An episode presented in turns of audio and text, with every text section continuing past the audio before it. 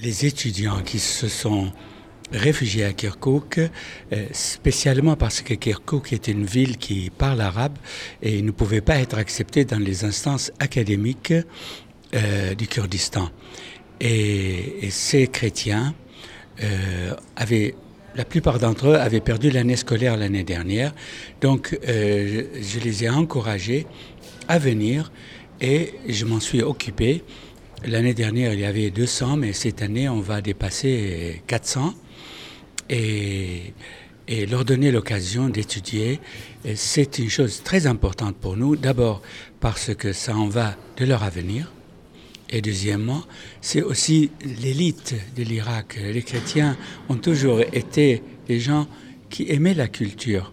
Alors les encourager à rester, c'est mieux que d'émigrer et de, perdre tout, tout, tout, leur acquis qu'ils ont eu. S'ils émigrent, ils doivent apprendre une langue, ils doivent euh, euh, euh, déployer un effort énorme pour s'adapter.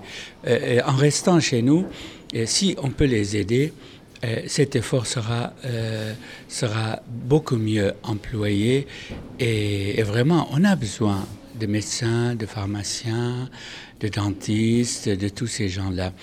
Euh, si, si, on les encourage, l'Irak sera beaucoup plus enrichi dans leur présence. Et pour aider cette jeunesse, son maintien a un coût euh, de scolarité, de logement, euh, d'où votre sollicitation auprès de l'Église en France Oui, merci pour les évêques de France qui ont à l'unanimité accepté de nous aider pour vraiment pour vraiment être à leur service et je crois que ça, ça aura une, euh, des conséquences beaucoup plus importantes. L'immigration n'est pas une solution et la désertification de notre, de notre pays est un danger.